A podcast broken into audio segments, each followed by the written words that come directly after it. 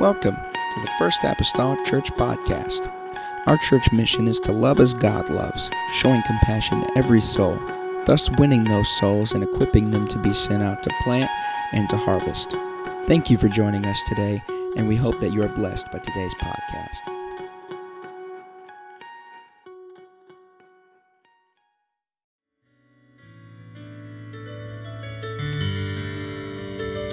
Amen.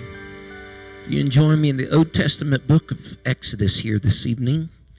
Old Testament book of Exodus. And uh, we'll go to Exodus chapter 35. Thank you, those that are able to be here. You're well in your body. You can be in the house of the Lord. Thank you, amen, for being in God's house, amen, this evening. And uh, we pray for all of you others that uh, may be at home and with an eye half cocked, maybe even watching this tonight, feeling maybe somewhat eh and uh, we're grateful for you and uh, hope that you get well soon so you can be joining us again. Amen. In the house of the Lord. Amen. Because we like to come together. Amen. Rub shoulders with one another, be able to comfort one another. Amen. So on and so forth. Exodus chapter 35. I'm going to begin reading with uh, verse number 11. And so we are excited this week about uh, those of the young people that can go to NYC and be encouraged, refreshed, empowered, and so on and so forth, and uh, to be able to take a small part, amen, it at all. Verse number 11. This is kind of explaining where we are here. Uh, the Lord has asked for the children of Israel to dedicate materials for the building of the temple and uh, that they would willingly offer various things that was required for the building of the temple, uh, the tabernacle, that is. And so, with verse number 11, it begins to speak what so those materials would go toward. And so, it kind of hits tops of the trees, but it has some other detailed things there. So, just allow me to read, starting with verse 11. The tabernacle, his tent, and his covering, his taches and his boards, his bars, his pillars, and his sockets, the ark and the staves thereof with the mercy seat and the veil of the covering, the table and his staves and all his vessels and the shewbread, the candlestick also for the light and his furniture and his lamps with the oil for the light, and the incense altar and his staves and the anointing oil and the sweet incense and the hanging for the door at the entering in of the tabernacle, the altar burnt offering with his brazen grate, his staves and all his vessels, the laver and his foot, the hangings of the court and his pillars. It goes on and on, my friends. His pillars and their sockets and the hanging for the door of the court, the pins of the tabernacle and the pins of the court and their cords, the cloths of service to do uh, service in the holy place, the holy garments for Aaron the priest and the garments of his sons to minister in the priest's office. Particularly, if you'll note verse number 18, there's a lot of very important furnishings that are mentioned in this passage that we have shared. Uh, important furnishings, laver, altar, uh, ark of God, things that we are very well acquainted with. And but the scripture also says in verse 18, the pins of the tabernacle. That's not like the writing pins. That's not like the pins for the lapels, but the word pins there are the nails or the stakes, the tent stakes, the tent pegs of the tabernacle, and the pins or the tent pegs of the court and their cords. So, among all these lists, of thing, some very, very prominent and important, God made sure that Moses also wrote down don't forget the pins of the tabernacle and the outer court. And for the next little while, I want to talk to you tonight on don't forget the tent pegs. Let's pray here for a moment. Father, I love you, Jesus, this evening. We need you, Father, in this place, God, that you could bring, Lord, enlightenment and understanding, God, to us tonight. God, I would love, Lord Jesus, to be able to lean upon and springboard off of, God, some, Lord, things that we even addressed this morning. But, God, help us to hear what the Spirit is saying tonight. God, I pray, Lord, for your Spirit, God, to captivate us and take us hostage, Lord, here this evening. God, speak to our minds and our hearts, and we'll not fail to thank you for it. In the lovely name of Jesus Christ that I pray. And the church say, Amen. Amen. You may be seated tonight in Jesus' name. Please turn your attention toward the screen just for a moment.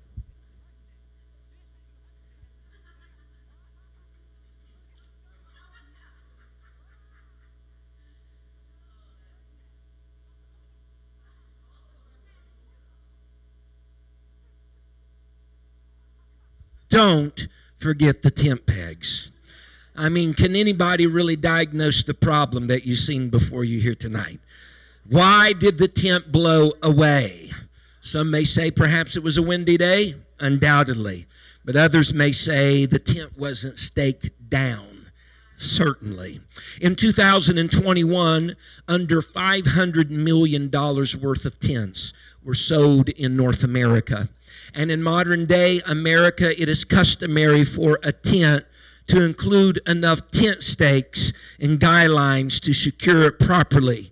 Uh, as a matter of fact, this little tent that we have before tonight, although it seems big in this space to me, I thought it was a whole lot smaller when I had it in my backyard, and we've used it several times. But I have uh, nine tent stakes that came with this tent. Whenever I bought the tent, the stakes came with the tent. There's four for each corner, and then there's uh, the guy wires that come from the four corners, and then there's one extra, actually, number nine, because on the back side of this tent, there's a little flap that you can leave open to let the cool air from the ground kind of rush in and keep you cool at night. And so whenever I bought the tent, the stakes came with it. I didn't have to buy the stakes separately. They were not like a suggested add on item or option. It just automatically came with my tent. And so, in other words, as is the custom in North America, when you buy a tent, you also get the tent stakes. You don't purchase a tent.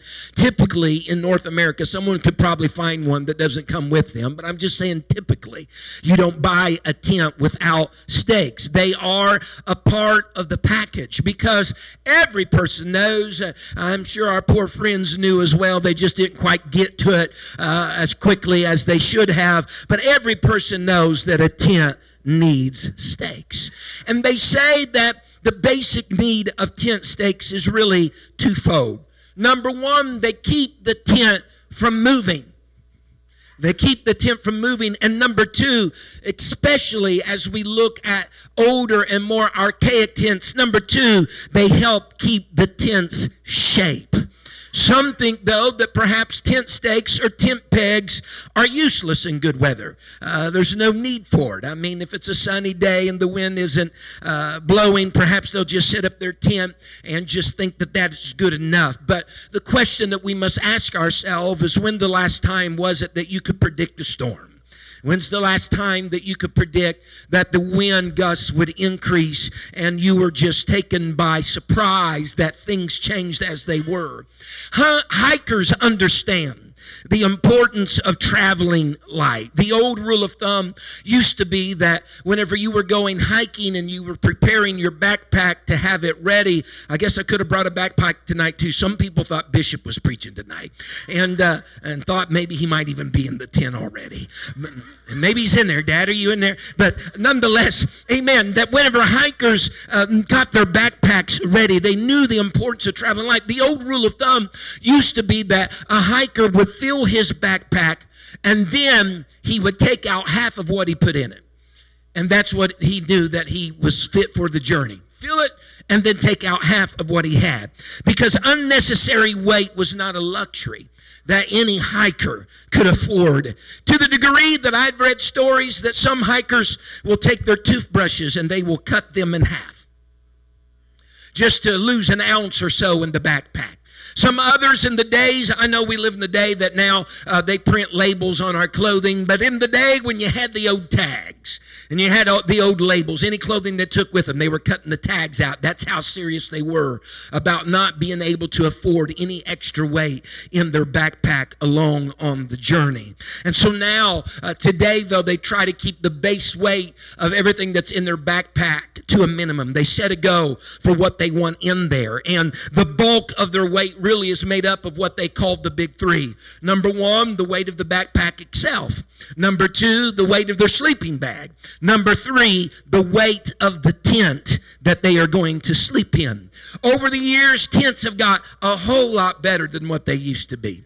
Even setting them up is a whole lot better. I came tonight and within three minutes I had that puppy popped up. It's a whole lot easier than what it used to be. And tent design even has improved over the years years, year after year, they've, they've made lighter material. Used to, tents used to be so heavy, canvas. You pull back the, the, the, the flap on a tent, it was like trying to pull back, you know, like your, your mother-in-law's quilt, you know. It was heavy as anything, a weighted blanket in a tent. But now materials is lighter for tents, and it's also lighter for the stakes that they make as well.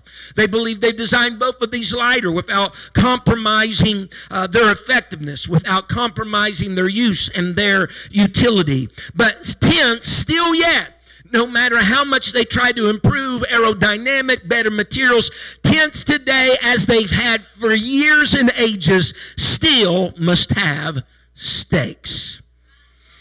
Amen.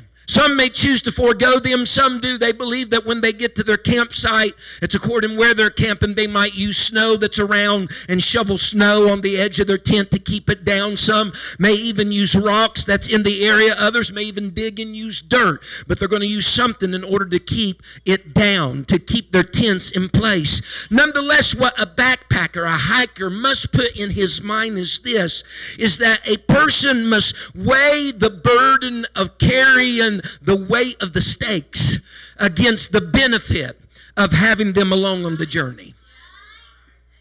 Is it worth carrying? Is the benefit that it's going to serve me is worth me carrying it to where I am going?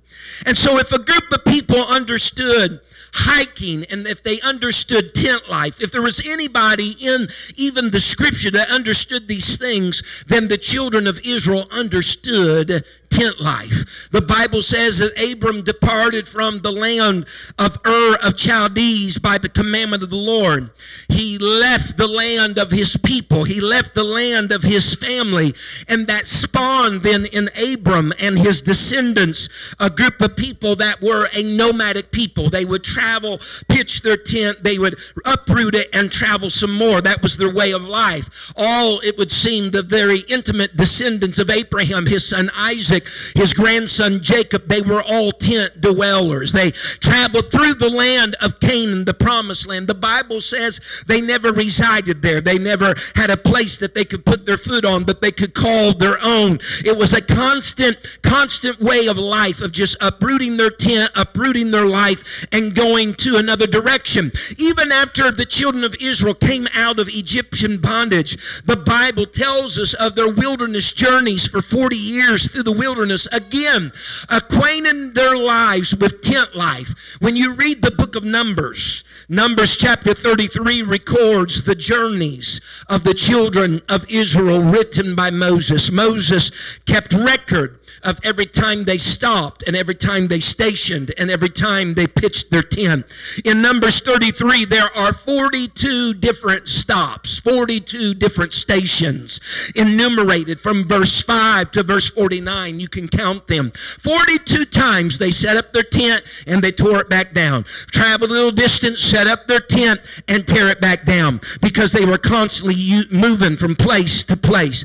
The Bible uses the verbiage and the terminology that they removed and they encamped. They pitched and they departed. For some 40 years they did this, this reoccurring of the upheaval of life. This is how they lived. Everything that they had seemed to have to be mobile. Even the tabernacle, the place of worship in the wilderness, everything that pertained to it was mobile, like those things I read to you in chapter number 35. The Bible speaks of the ark and its staves, and the altar and its staves, and the lampstand and its staves. That's because all of these pieces and furnishings had to have some type of mobility. And so, doing this day in and day out, it had to lend their life to a little bit of a ritual, right? Here we are driving another nail. Here we are uh, making the cord straight again. Here we are putting the skins over them to have a place to rest our head at night. It demanded that they perfected an activity of pitching their tents, and not though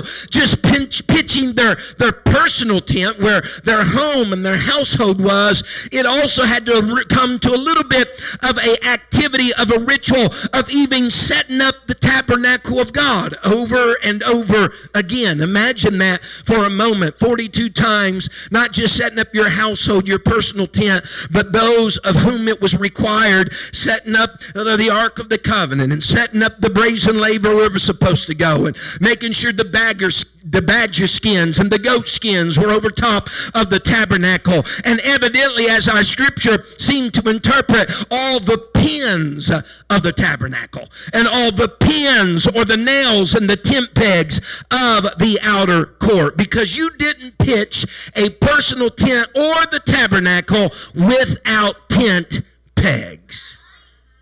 If you can show my graphic tonight in our text, a list that includes some very prominent furnishings. Amen. Very prominent furnishings of a brazen altar and laver and a table of shewbread. And it's kind of showing us a little cutout section of the tabernacle that was in the wilderness. Among some of those things like the lampstand, we read about that. That's important. The ark is important. The hangings of the court, that what covers the tabernacle, all of that is important. The pillars, the sockets, the boards. You read in Exodus those things over and over again. But among all of them listed also is the pins of both the tabernacle and the court and their cords. Because you can see here tonight, there are about four or so different layers that go over the tabernacle, and they could not hold their place without the tent pegs that held them securely in place. The fencing of the outer court, you can see the depiction here, and this is probably a very good depiction that there are tent pegs on the outside of the court and the inside of the court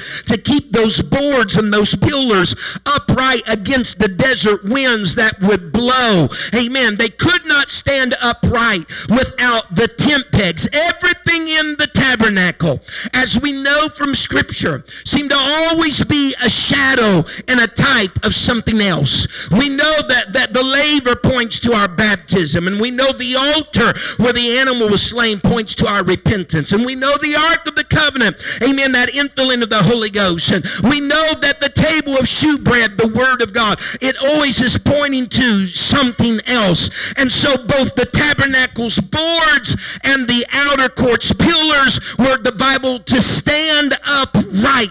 It points to us in places in Scripture. And I'll preach here before it's all said and done. But it points to Scriptures like the Psalms that promise that the upright shall dwell in thy presence. And others like the Apostle Paul in the New Testament Scripture that says, having done all to stand stand. But the standing of the boards and the standing of the pillars and their uprightness in the presence of the Lord would not happen, could not happen, impossible for happening without the pins of the tabernacle, without the tent pegs of the tabernacle. And so, whenever God was inspiring Moses to write down what he wrote down in Exodus among all the great furnishings, he says, Moses, don't forget the pins of the tabernacle. Don't forget the pins of the outer court. He said, God spoke to me and he told me to make everything after the pattern that he showed to me on the mountain. When I was up there, God gave me the plan of the tabernacle. He told me what the materials were to be for the altar. He told me how it was to be made, the dimensions of each thing. He told me all these things. And evidently, if God wanted everything to be made after the pattern, all things to be made out of the pattern, we might think it's insignificant. But God must have given, given detailed instructions to Moses. This is the pin, and this is what I want it made out of, and this is the tent peg, and this is how long it should be. This even must be made after after the pattern that I have given to you and shown to you. Yes, the lampstand is to be such and such, and the laver in its foot is to be brass. But I also want to talk to you about the tent pegs because they are a very crucial and important part of my tabernacle right? You walk up to a grand house, it's like, oh my goodness, look at those floors and look at those windows and look at the design. Uh, just over our anniversary trip, we went and took a tour of the Biltmore Estate in North Carolina at nighttime, and they have Christmas set up all through there and lights. And we're going through these rooms, and they have silk stitched on the walls. And I'm like, wow. But in and under all of that, somewhere, there's some pins there's some stakes, there's some nails. The Bible says in Hebrews 8 and verse number 5 that as Moses was admonished of God when he was about to make the tabernacle, for see, saith he that thou shalt make, everybody say all all things according to the pattern to thee in the mountain. In other words, that includes the tent pegs. That includes the pins. As a matter of fact, to the Hebrew people and the Jews of old, to drive a pin or to fasten a nail was an image for them of a fixed dwelling. Anytime they spoke about driving pins or fastening nails, they had in their mind the picture of a fixed dwelling.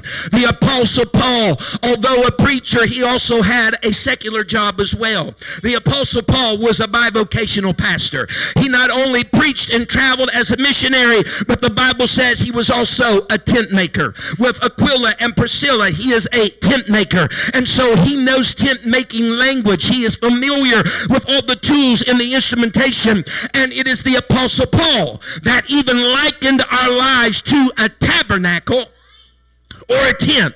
The Bible says in 2 Corinthians 5 1, here is the Apostle Paul to the church at Corinth, for we know that if our earthly house of this tabernacle, He's talking about our flesh. He's talking about our bodies. If the earthly house of our of this tabernacle were dissolved, we have a building of God, a house not made with hands, eternal in the heavens. And so the apostle Paul, whose office and whose employment as a tent maker, acquainted with tents, he relayed to other people, amen, that lived through the Old Testament, that were nomadic, that lived in tents. People even in the New Testament that lived in these crude uh, uh and dwellings. He's speaking to people that's acquainted with tent life, and he's telling them some things that these tabernacles, our lives are like tents. And the Old Testament tabernacle was like a tent. And he's telling us that these things here, they're, they're just an earthly house. This tent of our bodies is just an earthly house. He's, he's trying to make a correlation with them and to them, something that they can grasp, something that was common to them that they could understand. No different than Jesus telling people parables about the sower and the seed to make a point because they were familiar with agriculture. They were familiar with farming. No different than him doing that. No different, amen, than the both the Old Testament and the New Testament talking about tent life. No different than Jesus talking to us about being soldiers because people that day knew what it was like to be a part of armies and marshaling armies. Jesus did that so that they could identify with what he was saying. Paul said, the tents of these bodies.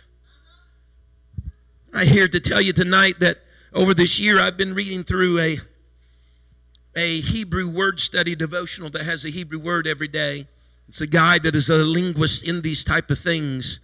And uh, he was teaching one word throughout this year, something that God was teaching us as we delve into the scriptures and the words that there is a, and I'm not here to lose you tonight by no means. I'm just going to hit the top of this, but this is kind of where it's all centered around. That there are several different words in the Hebrew that in our English Bibles we translate as prayer.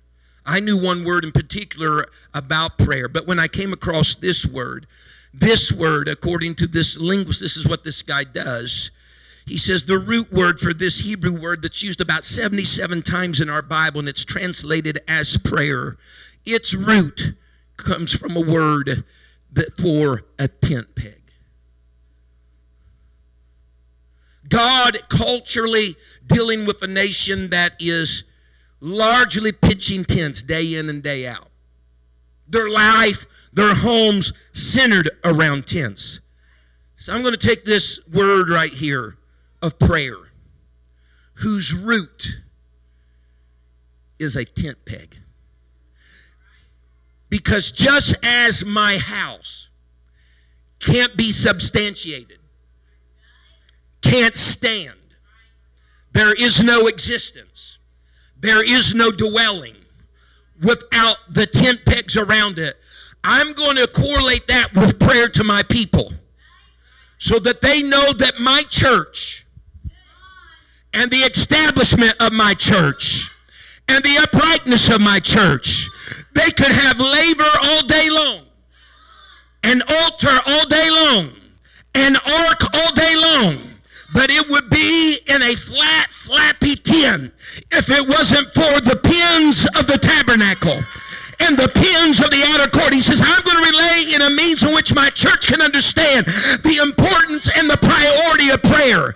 Because without the tent peg, Without the tent peg, the altar does not stand. Without the tent peg, it loses its shape. Without the tent peg, it's not unmovable. If it doesn't have its tent, someone say amen. Israel knew this, and God wanted them to understand plainly. Amen. He wanted them to know that not only the church, but listen to me now, they drove tent pegs in the ground for their home and for their dwelling. If they were going to sleep at night and rest their head and have a place of safety, amen, in order to rest, it's going to be because somewhere along the way, as they erected their structure, they nailed tent stakes in the ground. God says, likewise, the importance of that stake to your dwelling. Prayer is important to your household. If you want stability, if you want safety, if you want structure, if he says, I'm going to liken a root word in that which is translated as prayer as a tent peg. So my people understand the importance of prayer in the life of the church and in the life of their home. Without prayer, it cannot stand. Without prayer, it'll lose its shape. Without prayer, it's not a fixed dwelling. We cannot forget the tent peg.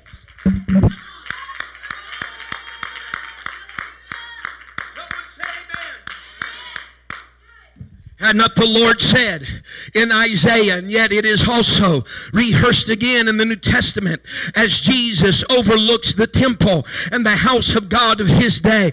Did not the Lord say, He said, For my house shall be called a house of prayer for all people. Can you put that graphic up on the screen just one more time? All around. If you notice, please look with intention. I'm not taking time just to count, but all around the outer court, inside and outside, are tent pegs. All around the perimeter of what is the tabernacle proper of the brown and the red and the tan and the blue covering. All around there are tent pegs. They're there. They're significant all around it.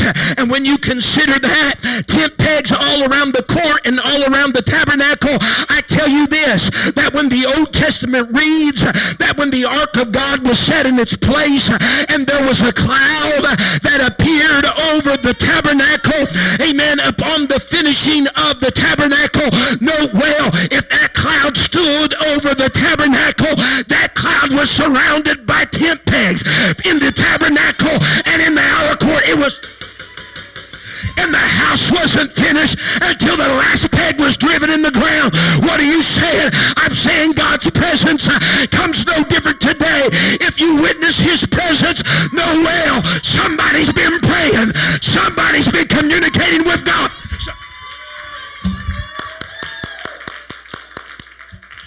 There's a cloud, but it's surrounded by tent pegs. Oh, yes. Someone say amen. some on the outside, some on the inside. As we stated this morning, Elijah had public prayers, but he also needed some private prayers. There's pegs on the outside and there's pegs on the inside. The tabernacle proper, its structure, its coverings, they're all supported by pegs. Anytime you hear me say tent peg from here on out, think prayer. Paul test. He says, Our lives are like a tabernacle. Our lives are like a tent. And with every tent, with every tabernacle, there must be tent pegs. These earthly houses, Paul said, and I agree, I know it's scripture. These earthly houses someday are going to dissolve. They're going to break that. They are the moment you're born, you're already breaking down. That you're dying the moment you're born. Start losing cells. Oh yeah. Man, it starts happening the moment of your birth these old tents are going to break down. These old tents are deteriorating day by day. But mark my words well, until they are totally dissolved, they'll be held in place, amen, and given the proper form because someone has driven a tent peg in their life. I'm going to depart one of these days, but there's something that keeps me stationed and stable as I walk here below, and it's called the prayer. It's there. Someone say amen. Someone say amen. Paul says it's given to us. It's all according, Moses says, according to the pattern. The tabernacle's not finished until all things were made according to the pattern. Until all the tent pegs were made according to the pattern. The Bible tells us very plainly through his word that God has given us patterns of prayer throughout his word.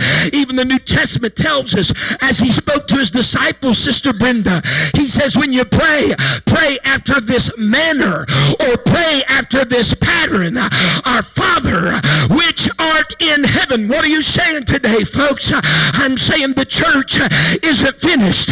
She isn't complete without prayer. She isn't finished. She isn't complete without tent pegs. We can have the gold and the silver and the bronze, but honey, we need something driven in the ground too. We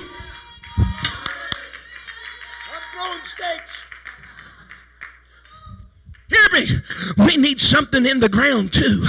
If it's going to be established in the wilderness, it's got to be anchored by tent pegs. Hear me. With purpose, God done this through His Word. Because in the modern day, people's trying to have church without tent pegs. They're singing their songs and worship sets without tent pegs. Their musicians are playing their musical instruments without tent pegs. They're coming in and having worship without tent pegs. Preachers are preaching that's never prayed before they preached. Honey, you might have great oratory skill and you might be skilled on a musical instrument and you might have the voice of an angel, but all that doesn't mean squatting to me unless the anointing of your prayer life ekes out over your voice and ekes out over your talent and ekes out over your preaching. We can't be the church and we can't have the life established we should without a tent peg holding us, grounding us. We need prayer.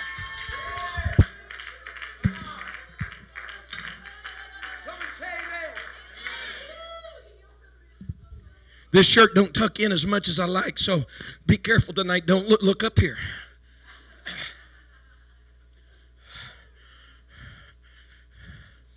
Someone say amen. Folks, it's happening every day. People are honing skills and talents in the building. Man, I, have rubbed shoulders. I've been around enough in a few different places. Man, there are some excellent musicians out there. And there are some singers out there that are just amazing. Hear me. But you put all that on one side of the balance and put in the other side of the balance their prayer life. And I'd rather have someone heavier in prayer than they are talented.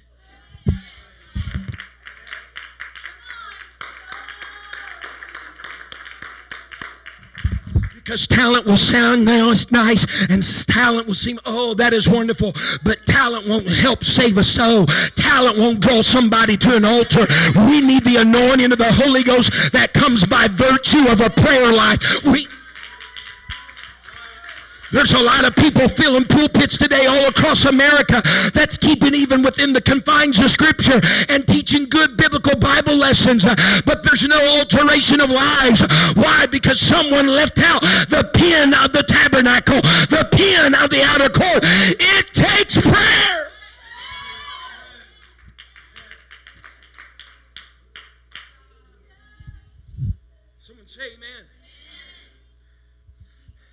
There's no established tabernacle in reality without an anchor of a tent peg.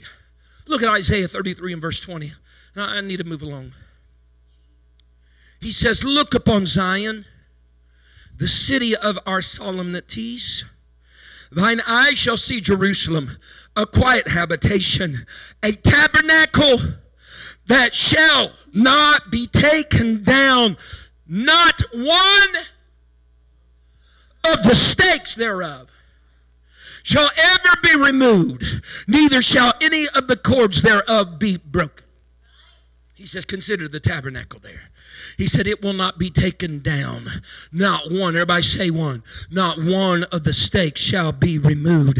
It seems to be conveying that Isaiah is telling us that the tabernacle will not be taken down. Amen. Not even one of the stakes of the tabernacle will be removed. And so, in other words, what that means is this like my little tent here, bless God, help it. Amen. It requires, according to the packaging, nine stakes. It requires nine stakes. According to Isaiah, whatever the tent requires, not even one of those will be taken away. Whew. I'm not setting the tent with three stakes. You know what I'm saying? I'm not starting out with nine and thinking, you know what, about half as much seems good. He says the tent won't be removed because one stake's not going to be removed. Oh, someone say amen. So we're, we're not giving up on one stake. Can I tell somebody again? And yeah, I purposely put prayer with prayer today. Amen. Somebody just needs to pray again. Keep that stake, if you will, there in the ground. Amen. If it requires five, keep five there. It's not going to be taken down because not one of the stakes are going to be removed. Amen. You remove one and the tent might be flapping on one side. The wind might get underneath the bottom of it on one side. And the tension of the air might begin to pull on the other stakes. I'm going to leave them all right where they need to be. I don't want my I don't want my tent to be misshapen either. I don't want it to take on a different form than what it should have. I'm keeping all the stakes where they need to be, brother friend. I don't want the church to appear to be something different than what God wanted it to look like and be and seem and sound. Someone say amen. Someone say amen. Each one's necessary. Each one is established. Each tent, tent stake, it's, it's prayer. It's prayer. I can't substitute. I can't substitute today, folks, reading a bunch of books and studying and coming here and barfing knowledge on you without praying. I could, but the sad fact of the idea, some people could do that and no one in the audience would know anything different.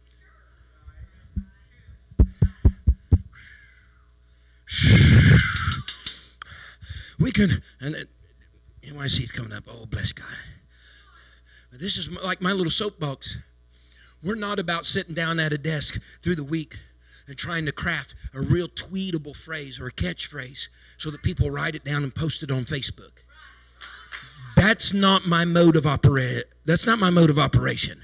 To turn a phrase just right so it's catchy and everybody will restate it. We're not interested in just trying to do all that. Honey, I don't care if it sounds like a Southern Illinois hillbilly, but if it can be anointed. Tweet your quotes and all the catchphrases all you want, but and I'm not saying stuff that comes across there isn't anointed, but I'm saying of all things, let it be anointed. Is it tweetable? Maybe, but is it prayerful? I hope so. Someone say amen. John differentiated differentiated between those who had gone out from the church, who was never really a part of the church. He said they were antichrist, meaning they were people against the Lord. They were they said he said they were among us, but they went out from us. And since they went out from us, they was never really of us. And the Bible says in First John 2:20, as a dif- uh, as differing from that, as contrast to that, he's speaking about these antichrists, those that are against Christ. He says, "But ye he says, Have an unction from the Holy One, and ye know all things. You know what John is saying? He said, There is a difference between us and a difference between them. He said, Because ye have an unction from the Holy One. What does that mean? That unction is an unguent or a smearing of the oil of God's Spirit. It is an anointing. And where did the unction come from? It It comes from the Holy One. Folks, can I tell you, without prayer, without communication with the Holy One, we're without the unction. We're without the unguent. We're without the smearing of the anointing of God's oil. And the unction makes all the difference in our singing, in our worship, in our playing, in our Can I tell you, not only pastors and singers need anointed, but the congregation needs anointed.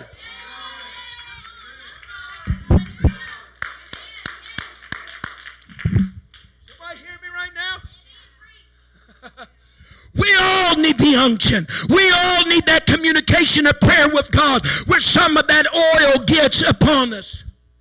Huh? They prayed what? Extensively in the upper room, did they not? And the unction came.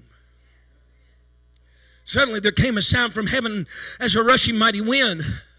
God's church began in the prayer room with a tent stake. The church began in Acts in a prayer room with a tent stake. So don't forget the tent peg because that's where she all started. The apostles and the disciples, they needed it. But all those that were around that, that heard this thing noised abroad, they needed it as well. You know what's a good church service? When everybody's prayed and they have the unction and the smearing on them when the musicians done their due diligence praying and when the singers did their due diligence praying and the pastor did his due diligence praying and when the audience have done their due diligence praying what you got is a sloppy old oil bunch of people that have an unction from the holy one and were stable and staked down by prayer. Anything has happened. Perchance the cloud might show up over the place. I'm not trying to be deep and wide tonight but it's the truth. I've been to, again, been a lot of different places, preached a lot of different places. Some people told me in some places, said, Brother McGee, wow, said over at this place, man, it's just like, I don't know, you just was preaching different or something. Had nothing really to do with the way I was preaching. I think my wife, I think, would attest to the fact that I pretty well preach the same anywhere and everywhere I'm at. Doesn't matter if there's thousands or if there's nine. I just do who I am. But what the difference oftentimes is, is who's anointed where I go.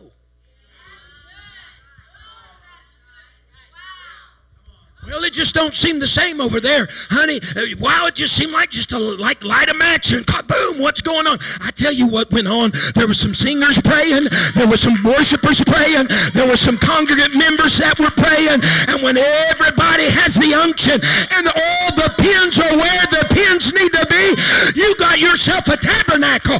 You got yourself you got yourself where the laver can be used.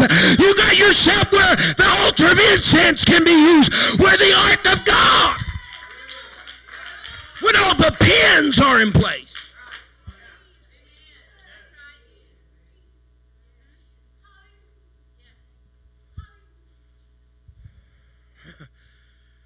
Concerning God's covenant people, the church, God said, in Isaiah 54 and 2, some are familiar with this verse.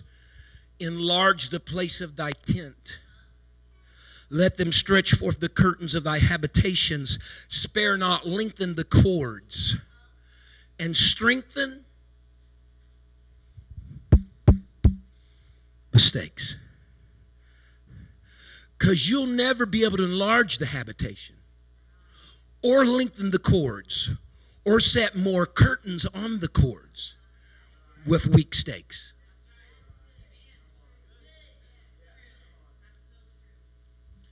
We can't upgrade the tent without strong stakes. If this is what you want, then you got to keep the stake that size. But if you want to upgrade, then you're going to have to upgrade. You pulling longer cords, you're holding more weight. You're trying to keep something bigger tethered? Strengthen the stakes.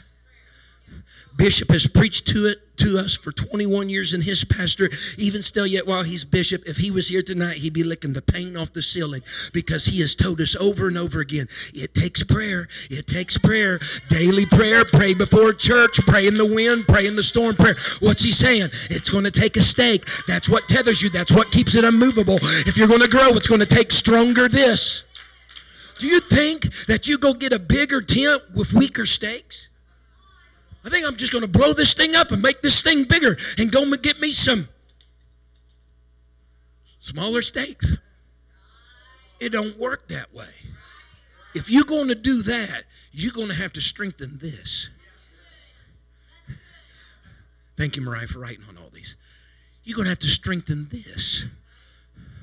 He said, because Isaiah was saying, I see a day that this isn't just going to be the house of the Jews there's going to be a breach and there's going to be Gentiles in this thing too.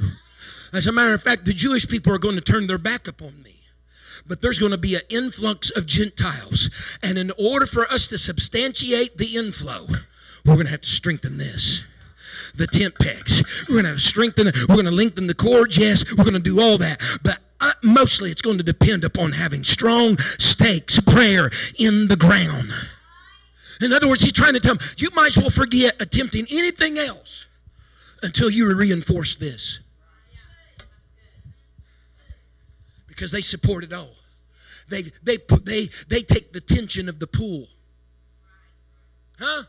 When are those upright members in our tabernacle there are blown by the winds of the storm and the boards and the linen between them begin to bow and bend, you know who's you know who's feeling the tension the most out of all that? The stakes that are hooked to the cords to those wooden members that are in the ground. They're being pulled this way and that way. Honey, you want to survive some storms in life? Make sure these are strong. There have been a lot of people being uprooted and blown away, but they never made sure this was strong.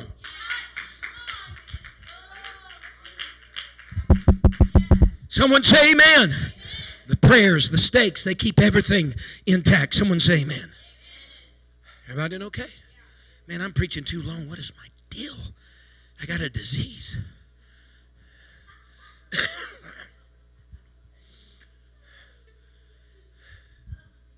Amen. Watch me here now. I'll hold you much longer. I'll save some for Wednesday. Jael the Kenite in Scripture knew the significance of tent pegs. The Kenite people were likewise nomadic people, wanderers at best. They had accompanied the Hebrew people during their wilderness journeys and wanderings, though they were not Israelite people.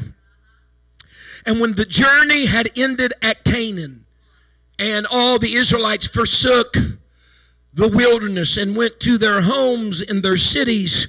The Kenite people forsook those neighborhoods and towns and betook themselves to the free air, to the wilderness of Judah, and they continued to live in tents, keeping their nomadic customs. Jael knew and, and understood all the materials and the instrumentation of tents. It's during this period of time the Bible says there is a Canaanite king that has given the Israelites some grand trouble. You can read of this in Judges 4 and 5. Given Israel grand trouble, even oppressing Israel for some 20 years. They were under the oppression of this, this Canaanite king, mainly because their general, this Canaanite king, had a general by the name of Sisera. The Bible says he had 900 chariots of iron. And so they were a military force to be reckoned with. But it happened on a day that Sisera, this arch enemy of Israel, was passing by Jael's tent. And she's like, Sisera, come into my tent. And she provided him milk to drink and butter in a lordy dish. And she covered, I'm not getting into that thing, it's just too much trouble. And, and she, she covered him up with a blanket, and he went to sleep. And notice, please, the exact wording of Scripture of Judges 421. Then Jael, Eber's wife, took a nail of the tent took a nail of the tent and took a hammer in her hand and went softly unto him and smote the nail of the tent into his temples and fastened it into the ground for he was fast asleep and weary so he died. Logan can you help me? You're going to be sisera. You got 900 chariots. You didn't know it did you? Some uncle i don't know you inherited Lay down on the ground with me, or for me. I'm tent. It just takes too much time. He's over there. I will cover you up, though. Sisera. He's covered up. You've you've had here. Here's some butter in the lordy dish. Here, here is uh, some zero percent milk. You're there. Go to sleep, Sisera. Ah, Jael knew Tent Life. As a matter of fact, it was women's responsibility to pitch t- tents in that day. She had pitched that tent. She had drove those stakes in the ground. However many stakes was required for her tent, she used for her tent.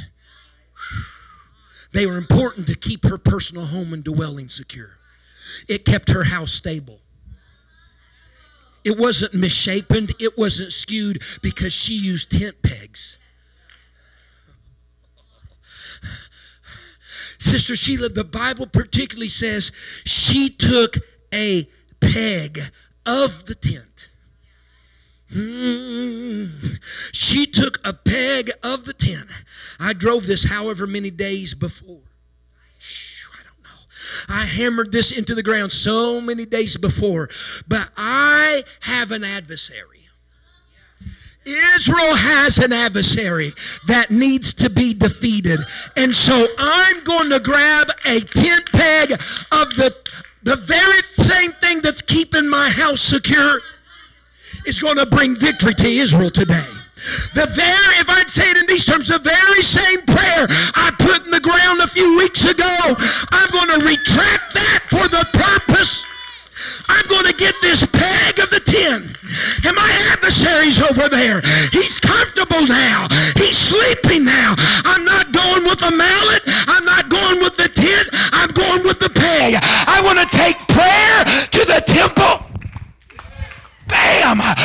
Through his head. And it was all dependent upon a solitary tent peg that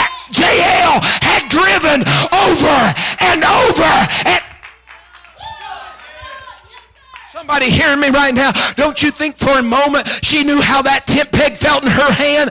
She knew the angle she needed to hold it, and she knew the strength she needed to go through with it. Why? Because this wasn't a here and there episode.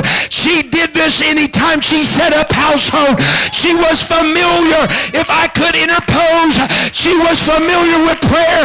She wasn't trying to figure out in her moment of agony. She knew how to pray. Bam! Don't forget. Don't. He might really fall asleep. You have to carry him out, Josh. Don't forget the tent pegs. Someone say amen. Let me ask you this. I wonder what the result would have been. I don't know. But I wonder what the result would have been had Jael opted to pitch her tent without stakes. Brother Fred, if she opted to pitch her tent without stakes, there would not have been a stake. To walk in softly with to where her adversary was. To bam! Through his temples and fasten his head to the ground. Don't forget.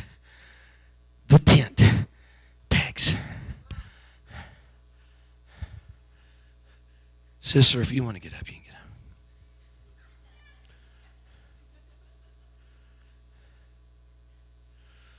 The tent peg was handy for her victory because it wasn't foreign to her household.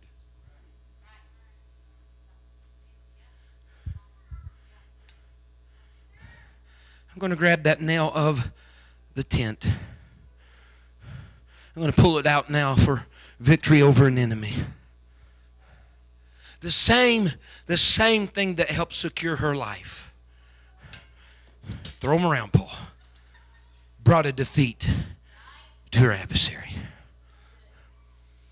Sometimes we're like someone that's floundering around dying in an ocean full of woe when we need something for our victory. We're just grabbing at straws. What, what can I do just to keep afloat? If you just stay faithful to driving tent pegs, there'll always be what you need at an arm's reach. If you'll stand with me tonight, I got tent pegs here this evening. As musicians come and begin to close this service, we had this altar call tonight. It would be my privilege for you to take one of these tent pegs home that has prayer written on it and that you would keep it in your home somewhere where you'll see it every day. And be reminded that your household and the life of your church in certain degrees rises and falls on the tent pegs being secured at the house of God and in your personal home. Because you want to surround your life in your church with prayer. You want to surround your life and your church with prayer. Don't endeavor to build either the church and don't endeavor to build your life without it. Because prayer will help ground the church, and prayer will help ground your household.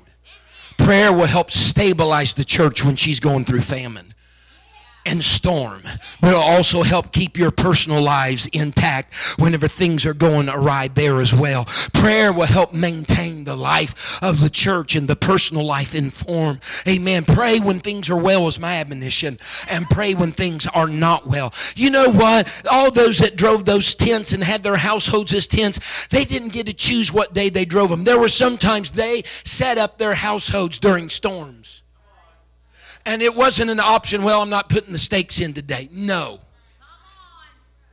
At every location and every type of weather, they had to drive the stake.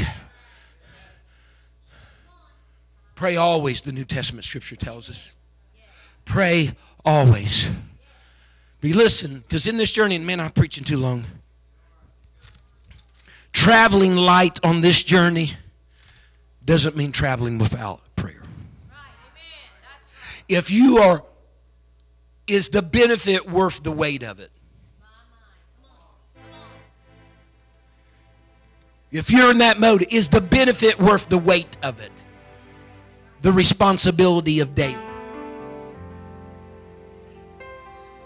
For some, my five. For some, my ten. For some, my half hour.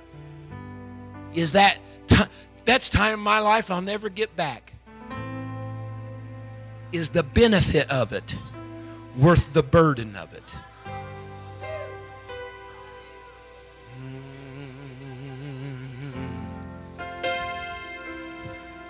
I'm telling you tonight, as a witness and a testimony, that the benefit of praying far outweighs the burden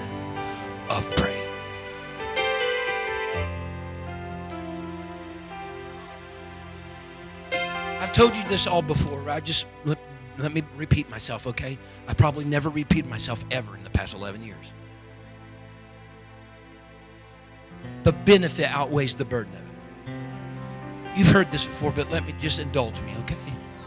It's been several years ago now. Trevor was young, er, younger. and he was in that stage that he loved to dress up. And he had all kinds of. I mean, Spider Man, the Hulk, Captain America, I mean, we just had like a container, like almost as like a laundry basket that was just dress up, Trevor's dress up clothes. It was during the wintertime. We don't have central air and central heat. Our, our house has uh, baseboard heat, okay? We put air conditioner units in during the, the, the summer and take them out in the winter. So we, we just have baseboard heat. And so with that, growing up, and if you grow up with that, you got to know you can't keep things close to the baseboard heaters. Plastic, papers, anything like that. It'll start a fire. Start a fire. I don't know why I did it. Call it God. But that morning when I prayed at the house, I just felt like I was supposed to do my morning prayer in Trevor's room. I sat down on the floor.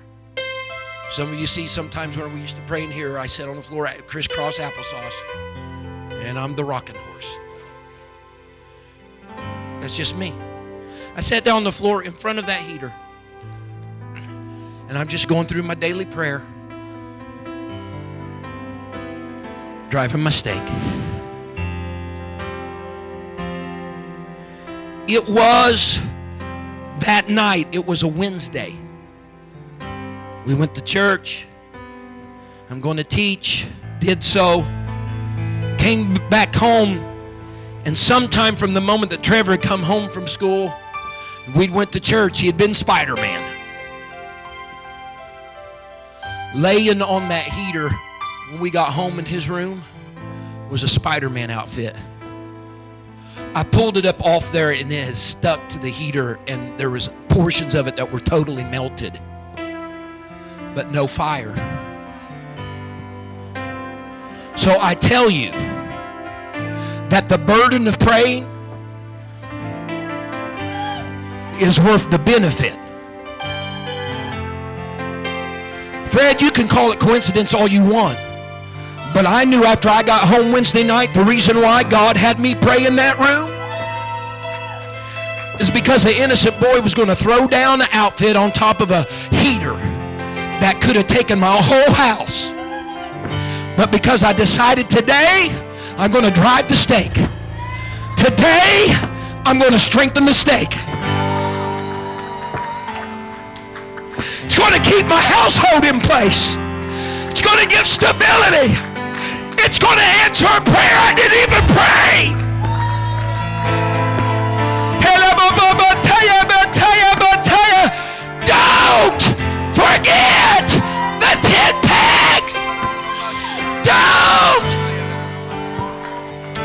Altars are open tonight. I wish somebody would spend some time in prayer. I wish somebody would grab hold of a tent peg here tonight and just hit it one more time. Strengthen it one more time. Cry out to God. Come on, sir. Come on, young people. These are here for you tonight. I want you to take one of these home. I want it to be in a prominent place. I want you to remember, remember the value. Remember the significance of what may otherwise be overlooked and seem like insignificant. We need prayer. We need the tent pegs. It stabilizes us. It helps us keep our form. Moses, tabernacle, laver, altar, ark, yes, but don't forget the pins of the tabernacle. Don't forget the pins of the outer court. Come on, sir, ma'am, if you need one of these, they're here tonight. Don't forget the tent pegs.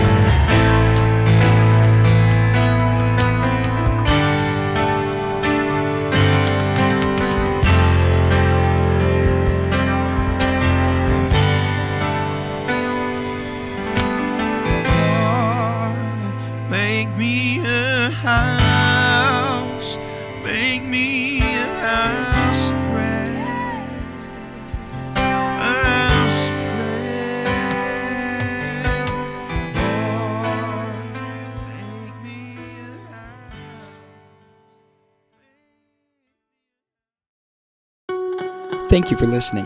If you would like more information about our services and activities, you can find us on Facebook, Instagram, and Twitter with the username FACMC. Again, that's FACMC. Thank you and have a blessed day.